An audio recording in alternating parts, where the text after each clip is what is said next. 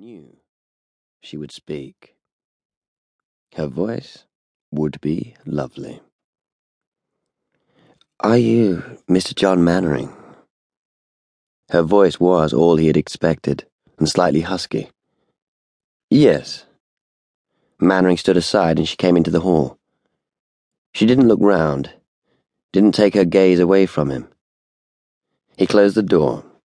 Lorna, he knew, was standing behind the drawing room door so that she could see the caller without being seen. I think you'll be able to help me, said the woman quietly. Can you spare the time to consider doing that? I think so, said Mannering. He led her to his study, which was in darkness, switched on the light, and waited until she was seated. Her movements were graceful.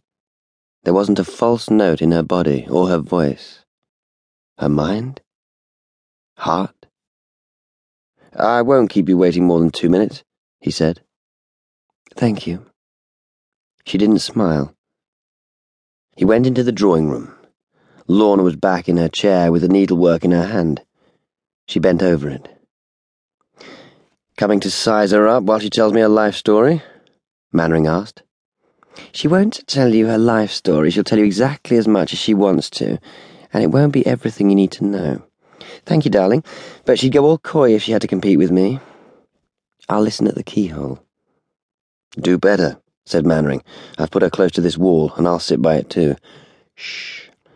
He stretched up and moved a piece of the picture rail to one side. It covered a small slot, a hole between this room and the next. He kissed her hair and went out, and then forgot her, as she knew he would. My name is Courtney, Mrs. Richard Courtney, said the woman.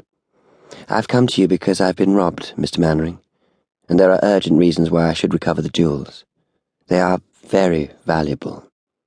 But there are strong, private reasons why I should not go to the police. I hope you'll take my word for that. I'm not yet able to explain why.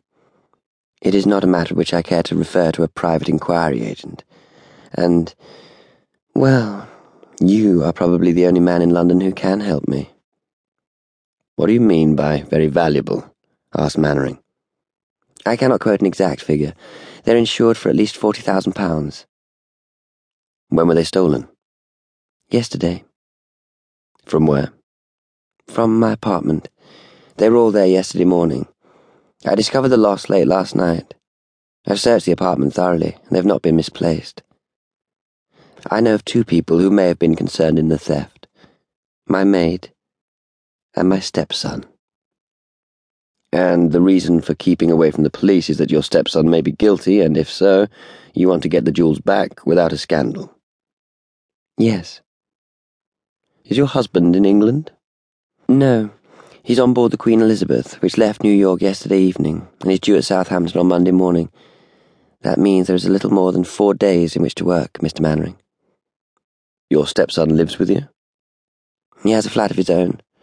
In Chelsea, not far from here.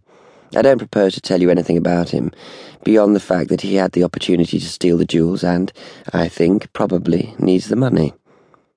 I have no wish to prejudice you against him. That was a neat way, of course, of creating prejudice.